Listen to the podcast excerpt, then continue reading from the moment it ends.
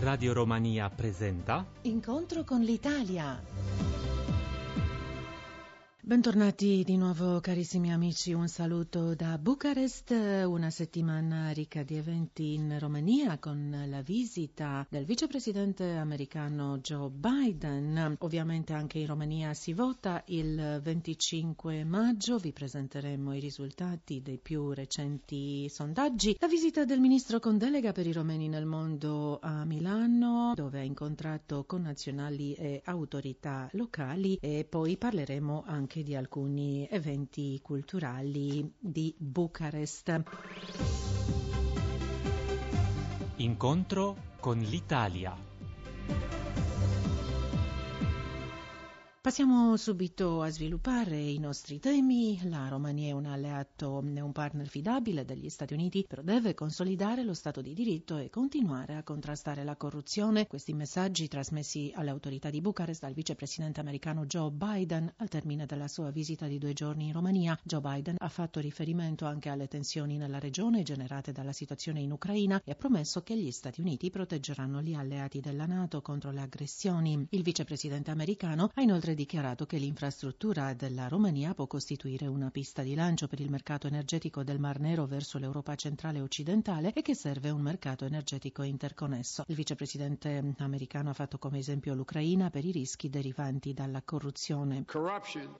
La corruzione è solo un'altra forma di tirannide che può rappresentare un pericolo non solo per l'economia ma anche per la sicurezza nazionale. Ci sono delle nazioni, e l'abbiamo visto di recente, che sfruttano la corruzione per poter esercitare influenze nefaste e minare la sovranità dei vicini, ha detto Joe Biden. Da parte sua il premier romeno Victor Ponta ha assicurato che il governo appoggia una giustizia forte e indipendente e che chiunque viola la legge, a prescindere dall'incarico ricoperto, deve rispondere. Victor Ponta ha ricordato mm, anche la crescita del bilancio destinato alla difesa. Există un acord și un consens politic pentru ca Esistono un accordo e un consenso politico affinché fino al 2016 la Romania possa stanziare il 2% del PIL alle spese per la difesa. All'incontro con Joe Biden il presidente Traian Băsescu ha ringraziato per il rapido intervento americano di inviare forze nella regione in seguito all'annessione della Crimea alla Russia. Intanto in un'intervista alla rete televisiva americana CNN il premier Victor Ponta ha dichiarato che la Romania non teme un intervento della Russia ma che le mosse del presidente Vladimir Putin vanno seguite attentamente. Il premier ha dichiarato che Mosca non va lasciata a tracciare i confini in Europa o ricattare altri stati come la Moldova. Victor Ponta ha valutato che la visita del vicepresidente Biden preceduta la scorsa settimana da quella del segretario generale della Nato Anders Fogh Rasmussen trasmette un messaggio di impegno degli Stati Uniti e dell'Alleanza Nord Atlantica in questa parte dell'Europa, la più vicina alla Russia. Intanto il Ministero degli Esteri romeno ha salutato il successo del primo test con elementi dello scudo antimissile che saranno collocati in Romania. Il Ministero precisa in un comunicato che il test è stato effettuato dall'Agenzia di difesa antimissile della Marina degli Stati Uniti. Il portavoce dell'agenzia Richard Lanner ha dichiarato alla corrispondente di Radio Romania negli Stati Uniti Anni Sandu che una parte dei componenti del sistema antimissile arriveranno ad Eveselu nel sud della Romania il mese prossimo. Il sistema sarà pronto per le operazioni difensive entro la fine del 2015. Il test ha aiutato l'Agenzia di difesa antimissile americana a valutare le performance del sistema Aegis terrestre.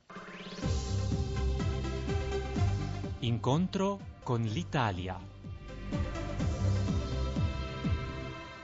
E cambiamo argomento. Il governo romeno invierà in Serbia e Bosnia e Herzegovina gravemente colpite da alluvioni aiuti umanitari di emergenza per un valore di 880.000 lei, pari a 200.000 euro. Un gruppo di vigili del fuoco militari trasporterà nella confinante Serbia pompe per la raccolta dell'acqua, generatori, gommoni ed altri equipaggiamenti. Anche la Croce Rossa Romena ha avviato una campagna di donazioni per aiutare la popolazione dei due paesi. Il 25 maggio 15 partiti autoindipendenti si contenderanno i 32 seggi spettanti alla Romania nel futuro Parlamento europeo. Il più recente sondaggio demoscopico indica al primo posto l'alleanza tra i socialdemocratici, l'Unione Nazionale per il Progresso della Romania, che domina anche la maggioranza governativa, con il 41% dei consensi. Seguono i liberali con il 15%, i democratico-liberali con il 12% e il filo presidenziale Movimento Popolare con il 9%. L'Unione Democratica Maggiari di Romania, che fa parte della coalizione governativa, è indicata al 6% dei consensi. Uno studio dell'Istituto per le politiche pubbliche pubbliche indica che la metà dei seggi spettanti alla Romania sarà giudicata dal gruppo dei socialisti, al quale sono affiliati i socialdemocratici di Bucarest. Ai popolari andrebbero i democratico-liberali, l'Unione Democratica Maggiari di Romania e probabilmente anche il Movimento Popolare, tutto sommato nove seggi. L'istituto nota che questa campagna elettorale non ha cambiato fondamentalmente le opzioni politiche degli elettori né a livello europeo né in Romania.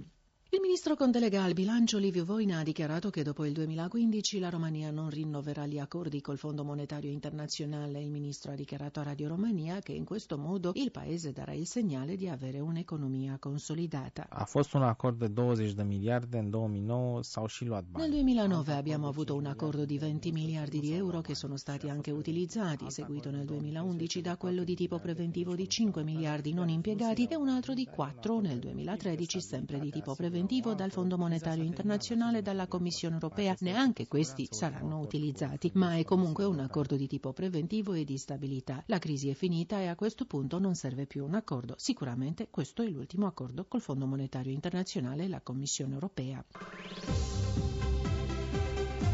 Incontro con l'Italia.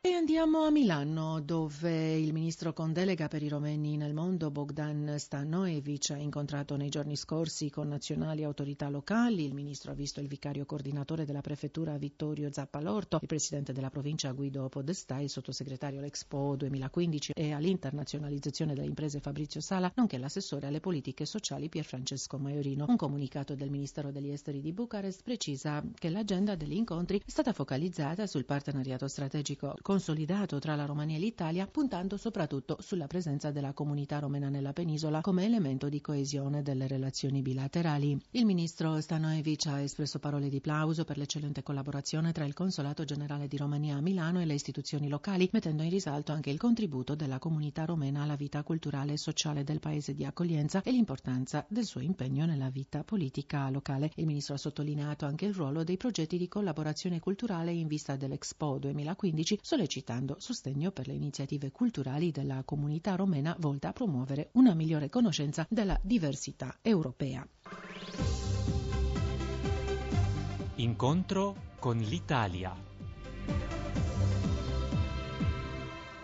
Torniamo a casa, dove in ricorrenza dei cent'anni dallo scoppio della Prima Guerra Mondiale, l'agenzia stampa Rador di Radio Romania ha organizzato una maratona di lettura. 60 alunni del Collegio Nazionale Gheorghe Laser della Scuola Centrale di Bucarest e del Liceo Militare di Brasa hanno letto in francese lettere commoventi scritte dai combattenti della Prima Guerra Mondiale. Il progetto Lettere dal Fronte è stato realizzato in partenariato con il Ministero della Difesa. E restiamo sempre nel campo culturale. Il pubblico di Bucarest è invitato in questi giorni ad ammirare più di un centinaio di opere d'arte di patrimonio e contemporanea alla prima mostra internazionale Art Safari che riunisce creazioni di collezioni private e di musei e gallerie di Italia, Germania, Austria e Romania. La coordinatrice di Art Safari, Diana Docchia. Pavilionul de artă București, Art Safari, reunește atât musei Il padiglione d'arte Bucarest Art Safari riunisce sia musei e istituzioni culturali che gallerie di patrimonio e di arte contemporanea. È stato concepito in modo tale da offrire al visitatore le creazioni di numerosi artisti, dagli inizi dell'arte romena fino alle più innovative tendenze dell'arte contemporanea. Gli eventi inclusi nell'Art Safari propongono dibattiti, incontri, presentazioni di libri e abbiamo voluto fare questa cosa anche a Bucarest. E con questa notizia culturale concludiamo anche noi il nostro odierno incontro con l'Italia. Grazie per averci seguito e alla prossima.